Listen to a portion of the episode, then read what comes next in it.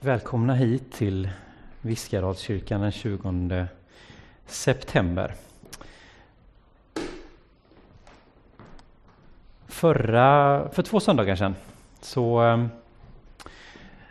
eh, inledde vi en liten prediko, en liten miniserie kan man säga, som handlar om, handlar om Gud.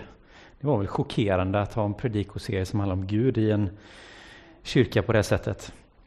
Ehm, och eh, jag tänkte att vi ska fortsätta med nästa episod, avsnitt, del i detta idag. Och eh, jag tänkte för att fortsätta på den inslagna vägen.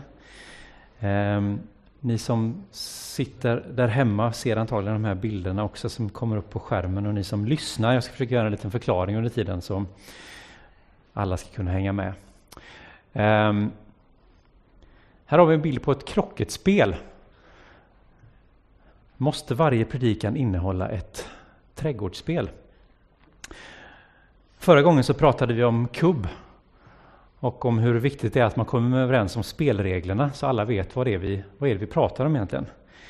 Men nu är det så att jag tänker inte prata om krocket. Det var bara därför att så alla känner att ska det inte vara något trädgårdsspel idag? Jo, men då har vi en bild på krocket. Så är ni med på det där? Nej, men jag tänkte att vi ska bara en liten snabb sammanfattning om vad vi pratade om förra gången. Temat är vad vi pratar om när vi pratar om Gud. Och vi pratar bland annat om hur vårt språk, ja det är det vi har att använda oss av när vi pratar om Gud. Det är bilder, det är tecken, det är ord som betyder saker som till och med kan betyda olika saker för olika människor, olika tider, olika kulturer. Så när två personer pratar om någonting så kan det hända att de pratar om två helt olika saker. Det är så viktigt att vi förstår varandra och vet vad vi pratar om. Men vi har våra metaforer och de vi pratar om att de är som en de är som ett finger som pekar mot månen. Det är inte månen själv, det är bara någonting som pekar mot det. Det finns alltid en större sanning, en större verklighet bortom de här orden. När vi använder ordet Gud så är det bokstäverna G, U, D. Vi pratar om någonting men det pekar mot någonting som är mycket, mycket större. Bortom vad det här, de här enkla bokstäverna försöker kommunicera. Um, och vi pratar om hur detta bland annat gestaltades i Andra Mosebok, när, vi, när Mose har varit uppe, Mose är uppe på berget Sinai och pratar med Gud och folket börjar bli oroliga och tänker att Mose har kanske blivit, han kanske har dött där uppe. Och så ber de Aron, Moses bror, att ta fram en annan gud åt dem. Eller rättare sagt, när man läser texten lite närmare så är det inte en annan gud. Utan de vill ha någonting de kan se på, någonting de kan ta på. Och Aron samlar ihop lite smycken och så gjuter de en guldkalv.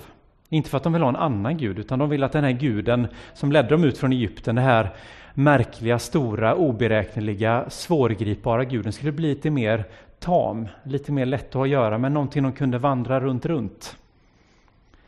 Så Aron gör en guldkalv åt dem. Mose kommer ner och blir vansinnig och så, ja, ni kan läsa om den berättelsen i Andra Mosebok. Men det är ett exempel på hur de här metaforerna kan bli avgudar för oss. Det kan bli ett, en ersättning. Vi använder dem för att ta det här stora mysterium, mysteriet, det här stora ogripbara och göra det lite mer lättpaketerat, lite mer lättsmält, lite mer lättförståeligt. Och bilden till höger där är alltså hämtat ifrån Ole Lund Kierkegaards barnböcker. Just detta är nog äh, Albert i Kalleby, kommer den bilden från. Ehm, och varför den är med där det är för att vi har en, en episod i en av hans böcker där några killar står och tittar upp mot himlen. Tills dess att tillräckligt mycket folk har samlats och alla står och tittar upp och ingen längre vet vad är det vi står och tittar på. Och så lätt kan det ibland bli med våra metaforer. Att metaforerna kan bli så utslitna att vi har glömt av vad är det de pekar mot egentligen. Men det är viktigt att vi har det i åtanke. Det är bara metaforer, det är bara ord, det är bara skyltar. Det är någonting som pekar mot en större verklighet. Ehm, men det är ju det vi har att använda oss av. Vårt språk är det vi har för att kommunicera. Och då får vi använda det. Så länge vi är medvetna om att det är bristfälligt så får vi försöka använda det så gott vi kan. Vad vi pratar om när vi pratar om Gud, det är den här fina förkortningen som bara rullar av tungan. VVPON VPOG. Jag tänker att jag ska repetera den inte så många gånger att det bara blir sådär självklart. Det är ett begrepp vi använder i vårt dagliga språkbruk. När vi träffar arbetskamrater och annat så kan vi slänga ur oss ett VVPON VPOG och så fattar alla vad det handlar om. Vi är inte där än, men snart tror jag. Treenighet. Någonstans så får vi ändå börja prata lite om vad är det nu? Nu har vi pratat om hur våra metaforer inte räcker till, men hur kan vi prata om Gud? Hur har man pratat om Gud historiskt, historiskt sett? Och då har vi det här ordet treenighet. Vi pratar om en Gud som är treenig. Vi läser i våra trosbekännelser om vi tror på Fader, Son och Ande. Och var kommer det här ifrån? Vad betyder det? Vi har förstått att det är någonting som handlar om att Gud är tre. Samtidigt så pratar vi om att kristendomen är ju en monoteistisk religion. Vi tror på en Gud. Herren är en. Samtidigt är Gud tre på något sätt. Och många av oss har nog brottats med den här bilden och undrat vad är det det betyder. Är det ett mysterium eller är det en matematikuppgift? Är det en olöslig ekvation? Hur får man ihop tre att bli ett? Um, och för många av oss så är inte detta kanske något vi bekymrar oss så mycket med. Vi pratar om Gud, vi pratar om Jesus, vi pratar om Anden och det liksom flyter lite emellan, flyter ihop lite och det är inte så... Har, vi tycker inte att det spelar så stor roll. Men uppenbarligen har det ju spelat väldigt stor roll och spelar väldigt stor roll och det är viktigt det här. Nu är ju treenighet inte ett ord som Bibeln själv använder. Men vi, vi hittar modellen, vi hittar den här verkligheten återgiven i Bibeln. Vi kan läsa om det till exempel i scenen när Jesus döps. Ser vi Jesus kliver ner i vattnet och så hörs en röst ifrån himlen och så är det en duva som sänker sig ner. Och på något sätt är hela det här gudomliga mysteriet representerat där. Vi märker i Paulus brev att den, den här verkligheten har börjat liksom förståelsen har börjat landa i hans begreppsvärld. Han avslutar till exempel Andra Korinthierbrevet med en sluthälsning. Den säger nåd från vår Herre Jesus Kristus, kärlek från Gud och gemenskap från den heliga Anden åt er alla. På något sätt så finns den här större begreppsvärlden redan hos Paulus. Um, och den här förståelsen växte fram under århundradena som följde efter att de här texterna skrevs ner.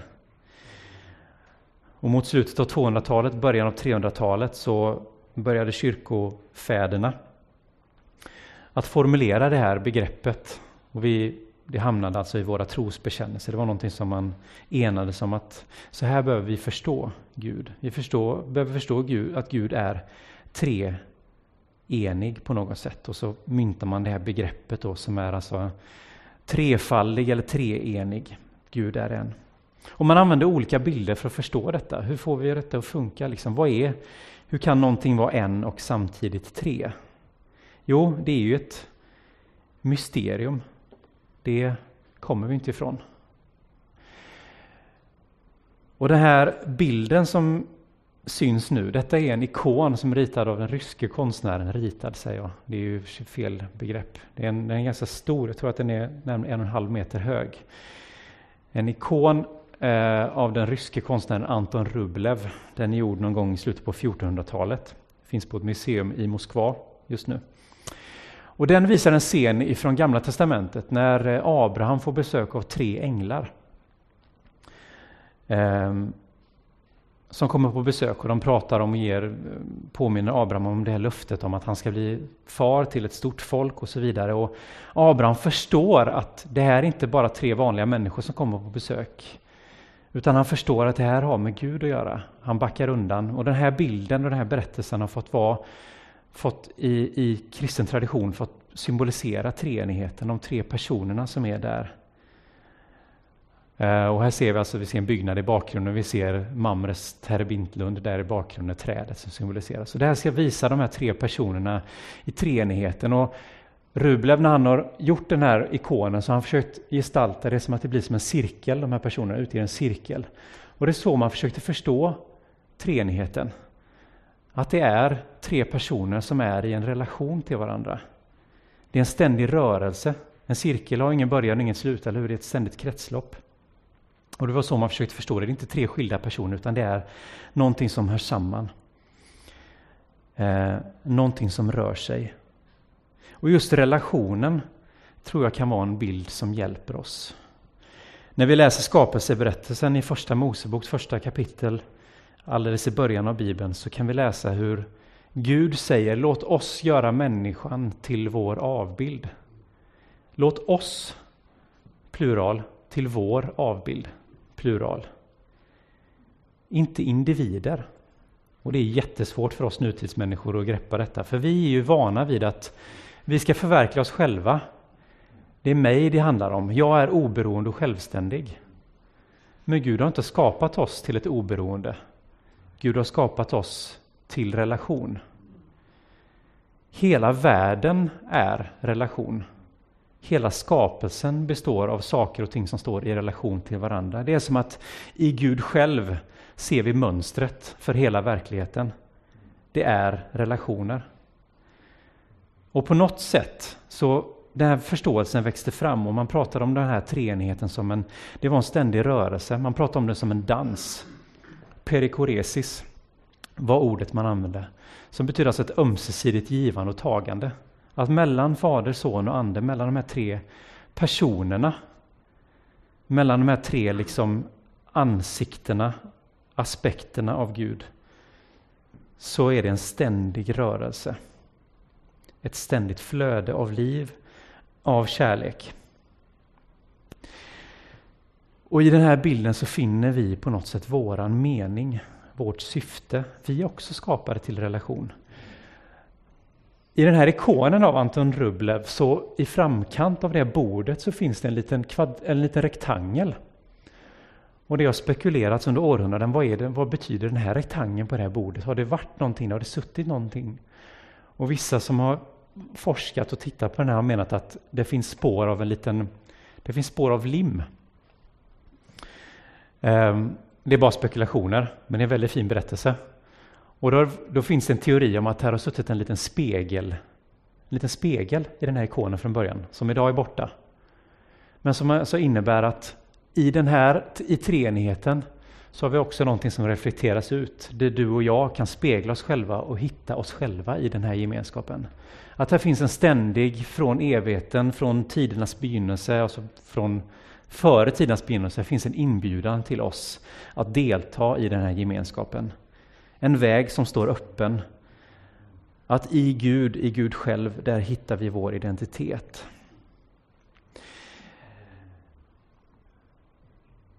Jag ska se om man kan hoppa fram här.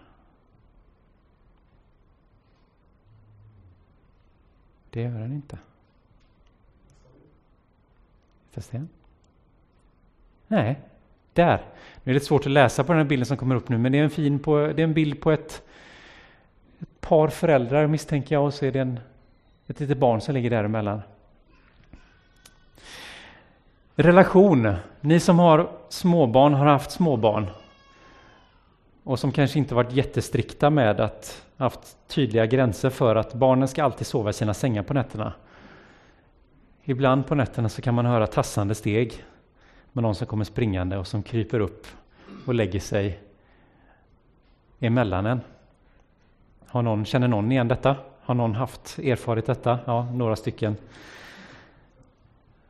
Vad är det som lockar så? Vad är det som får barn att komma och krypa upp och lägga sig emellan? För de lägger sig kanske inte på kanten någonstans utan de ska ner emellan, eller hur? Därför att i relationen emellan personerna, där finns värmen, där finns tryggheten, där finns energin på något sätt. Och det är där man hittar den här platsen. Jag tyckte det var en fantastiskt fin bild. Det är i relationen, det är i utrymmet däremellan. Där finns energin, där finns rörelsen, där finns kärleken. Där finns värmen. Relationen är det viktiga. Inte personerna i sig kanske. Det kanske hjälper oss att förstå lite grann, för återigen, vi använder metaforer, vi använder bilder för att prata om någonting som är ett oändligt mysterium. Och här skulle jag vilja säga en sak, jag kommer kanske återkomma till det mot slutet, men jag tycker det är viktigt att när vi pratar om ordet mysterium så handlar det inte om någonting som inte går att förstå. Ett mysterium är tvärtom någonting som är oändligt förståeligt, alltså någonting där det hela tiden finns mer att upptäcka. Ett mysterium kan du aldrig säga, nu har jag fattat det. Då upphör det att vara ett mysterium. Utan ett mysterium är någonting som hela tiden finns mer att utforska i. Så det är viktigt att förstå det. När vi pratar om mysterium så pratar vi inte om någonting som är främmande och långt borta, utan det är någonting som hela tiden går att upptäcka mer av, som vi aldrig blir färdiga med. Men nu då, nu har vi pratat lite om treenigheten. Jag tänkte att vi ska prata lite kort om den ena personen där i treenigheten. Och nu försöker jag hoppa fram till nästa bild. Vill du hjälpa mig Lasse? Tack för att du hjälper mig. Fadern, vi pratar om Fader, Son och Ande. Det är de här orden, begreppen vi använder för att prata om de tre sidorna av Gud. Fadern. Och Fadern då, för det första när vi pratar, när vi använder ordet far, då helt plötsligt så passerar detta ordet genom våra filter. Och vi har våra bilder och idéer och tankar. Hurdan är en far? Vad är en bra far? Ja, hur är du uppvuxen? Hade du en bra pappa? Hade du en bra relation till din pappa? Hade du ingen bra relation till din pappa, då är ordet fader redan väldigt problematiskt.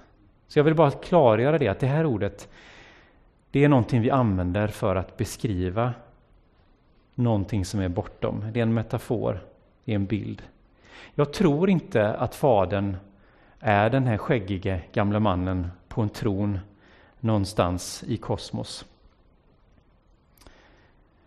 Jag tror inte könet är viktigt. När Bibeln talar om Gud så talar Bibeln om, om Gud som far, men talar också Gud som en mor, som en hönsmamma som sträcker ut sina vingar för att beskydda sina ungar. Det är inte det intressanta. Det intressanta är vad det står för. Det står för trygghet, det står för godhet. Det står för någonting som är stabilt och stadigt, som är oföränderligt. Det är också någonting som talar om att när vi vet att världen, vi vet att historien, vi vet att skapelsen vilar i Faderns händer, då vet vi att vi går ett gott slut till mötes. Uppenbarelseboken 21 och 22 talar om en ny himmel och en ny jord. Det behövs inget tempel för Gud själv ska vara bland folket. Det behövs ingen sol för Gud själv är ljuset. Det finns någonting gott, det finns någonting bra, det finns någonting fulländat som det slutar med. När vi talar om Fader så talar vi liksom om det här, den här tryggheten, livet, kärleken. Gud är kärlek. Vi pratar inte om någonting skapat. Vi pratar inte om en person med armar och ben. Utan vi pratar om någonting mycket, mycket större. Vi kanske inte ens kan prata om det som ett substantiv. Kanske är Gud ett verb. Kanske är Gud någonting som är ständigt i rörelse, någonting som ständigt ger ett ständigt flöde av liv, av kärlek. Ni märker att jag famlar efter ord, va? Jag tror det är det vi får finna oss i, att det är det det handlar om. Och nu ska jag säga innan jag byter bort den här bilden bara för att ni ska förstå hur, hur allting bara är bilder som pekar mot någonting. Den här figuren där, det är en staty av Zeus. Den grekiska gudakonungen. Många av oss bär på denna bilden av Gud. Vi tänker att ja, men det är väl Fadern ungefär. Det påminner lite om, om ni vet Michelangelos äh, målning i Sixtinska kapellet. Adams skapelse när Gud sträcker ut fingret och ska ge liv till Adam. Det är ganska likt. Nu har jag inte den bilden här, men ni får gå hem och googla den. Och de här bilderna har funnits med alltid. och de färgar vår förståelse. Så när jag slängde med den här så hoppas jag att den kanske får skaka till hos någon att oj, ja, okej, okay, nu får jag nog tänka till lite. Tänk vad mycket vi bara tar för givet. Förutsätter att så där är det, för så har vi alltid tänkt. Eh, den katolske teologen Karl Rahner som var en av de tongivande personerna bakom det andra Vatikankonciliet i 1960 när mycket av den eh, katolska teologin reformerades och så vidare. Han var jesuitpräst. Eh, han sa, han sa mycket klokt, men han sa bland annat att för många kristna idag skulle, om vi tar bort pratet om treenigheten, skulle många kristna knappt märka någon skillnad. Mycket av vår litteratur, det vi har pratat om, skulle inte påverkas nämnvärt. Och det sa han inte som att liksom, det är ju bra, utan han menar att vi behöver prata mer om treenigheten.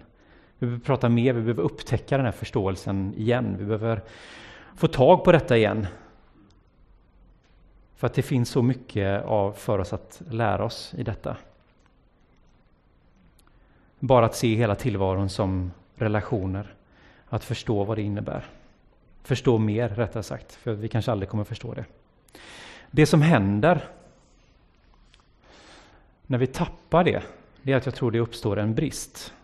Och vi kommer in på det också när vi pratar om, jag tänkte att nästa, nästa predikotillfälle, då pratar vi om, ska vi prata om Sonen, Jesus, och sen om Anden. När vi glömmer bort någon aspekt så uppstår det en brist. Om man inte får i sig C-vitaminer, då mår man inte bra. Om vi tappar aspekter, då uppstår det bristsjukdomar.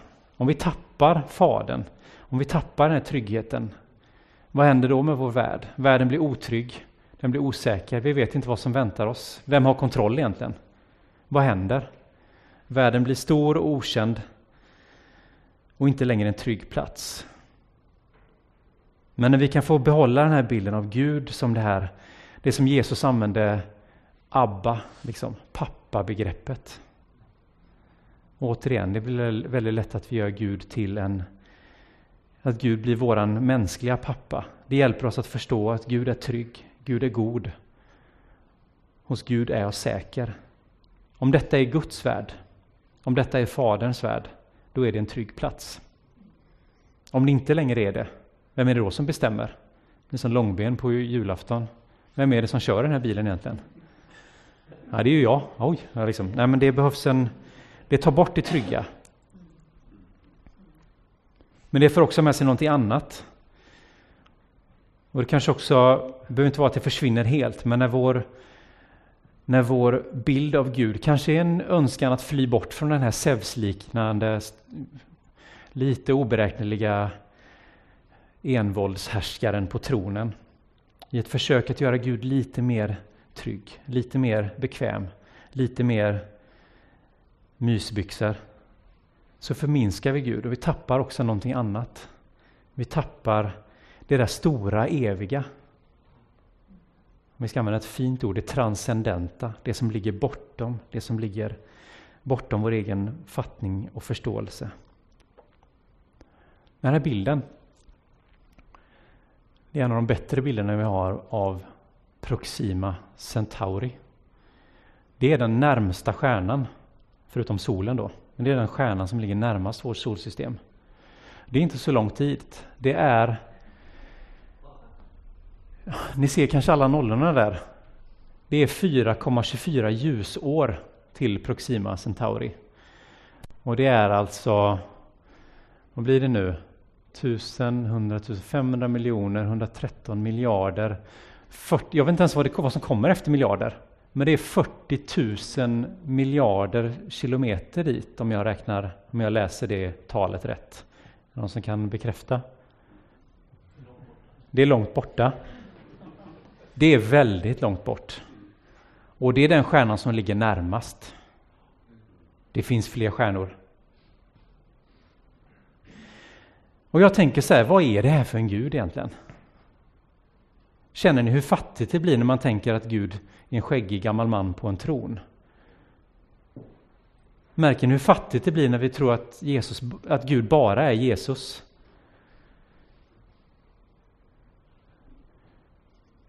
Nu pratar vi om skapelsen, vi pratar om liksom vem är det som skapar någonting så stort? Någonting som enligt forskningen fortfarande expanderar. Som inte har slutat utvecklas ännu. Vi tar oss inte dit i en handvändning. Det är det som också gör att någonstans här börjar vi liksom få, börjar kännas liksom nästan lite fånigt att prata. Jag tänker på berättelsen från Markus evangeliet kapitel 9 när Petrus, Jakob och Johannes får följa med upp Jesus på ett berg. Jesu innersta krets där. Och så framför ögonen förvandlas Jesus. Det står att han får kläder som blir så vita att de skiner så att inte, det, inte, ens, inte något blekningsmedel i världen kan göra det så vitt. Alltså, hans kläder blir vita bortom deras förmåga att beskriva det. Vet en färg som... Vitt är ju inte en färg, vitt är ju alla färger. Ja, som en färg som inte finns. Nej, men de kan inte beskriva det exakt. Och Petrus reaktion är att, som en del av oss har en tendens att göra, man kommer in i... Det här är väldigt allvarligt. Det är väldigt laddat. Det är en, kanske en, en, en vör, viss vördnad. Jag vet inte vad jag ska göra, så jag börjar prata. Liksom nästan ofiltrerat. Det är lite så Petrus gör. Han vet inte vad han ska säga. Så han säger när Jesus står där och Mose och Elia har dykt upp och Jesus samtalar med dem, fattar tanken svindlar. Det Petrus reaktion är inte bara liksom att Oj, det är bäst jag är tyst här nu, jag bara backar. Han säger, vad bra att vi är här Jesus, vi kan bygga hyddor åt er. Det är Petrus reaktion, det är att prata sönder det heliga, prata sönder det som är bortom hans förmåga att förstå. Vår reaktion inför det heliga, inför det transcendenta, inför det som är så stort och väldigt, är lätt att vi börjar prata sönder det. Eller vi förminskar det, eller vi förenklar det, så att det inte blir så stort och jobbigt. Vi gör en guldkalv av det. Så där, den ställer vi där. Nu vet vi, där har vi Gud. Vi behöver inte liksom tänka och låta oss omslutas av mysteriet, utan istället ska vi lösa mysteriet och bryta ner det till någonting som vi kan ta och som vi kan servera i en liten broschyr till någon kanske. Men om man inte är som Petrus, och nu vill jag ju, jag menar Petrus är ju en många, väldigt många avseenden, jag menar en gigant så sett. Men om man inte vill bete sig på det sättet då, då kanske tystnad är det som ligger närmast till hans. Och kanske är det, finns där en väg för oss. Kanske är det en mer liksom, lämplig respons inför mysteriet mysteriet, det är att bli tyst. Psalm 42.8 säger att djup ropar till djup. Djupt inom oss i den djupa tystnaden, i stillheten. Där kanske vi kan börja närma oss mysteriet. Där kanske vi kan börja närma oss, möta Gud. Men att inte ha så nära till hands att bara rycka till oss ord och tänka att nu ska vi prata bort det. Nu ska vi prata sönder det. Utan ibland behöver, behöver vara tysta inför mysteriet. Inför det stora, det, det väldiga. För jag tror att om mysteriet kan få omsluta oss, om vi kan få upptäcka att det här rummet, den här katedralen, den är oändligt stor. Jag kommer aldrig förstå detta. Jag tror att det kommer fördjupa våran tillbedjan. Det kommer fördjupa våran bön. Vi har ibland blivit så vana vid det, att vi liksom... Nej, tillbedjan, jag vet inte. Ja, jag kanske orkar. Kan sjunga med lite i sångerna och ja, jag säger någonting, jag ber någon liten bön och så vidare. Men det här mysteriet, det borde få oss att knäböja, tänker jag. Vad är en korrekt respons? Vad är rätt sätt att nalkas någonting sånt här? Jag tror inte det finns ett rätt sätt, men jag tror att vi behöver återvinna, återupptäcka det transcendenta i Gud, det, det oändliga, det eviga, det kolossala, det ofattbara mysteriet. Vi kommer aldrig förstå det, men vi kan få uppleva det. Och vi kan få omslutas av det. För att Gud är god. Och när vi pratar om Gud som far så är det godheten, tryggheten, livet, kärleken som det handlar om. Amen. Ja, Gud, egentligen känns det förmätet att avsluta den här predik- predikostunden med att eh, försöka vända sig till dig i ord. Det känns som att tystnad, stillhet vore ett bättre sätt.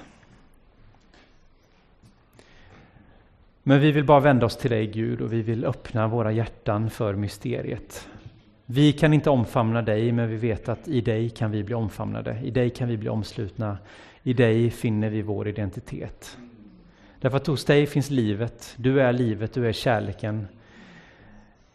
Du är det eviga flödet av liv och nåd och kärlek som vi inte kan greppa, som vi inte kan förstå, men som vi kan låta oss bli översköljda och omslutna av.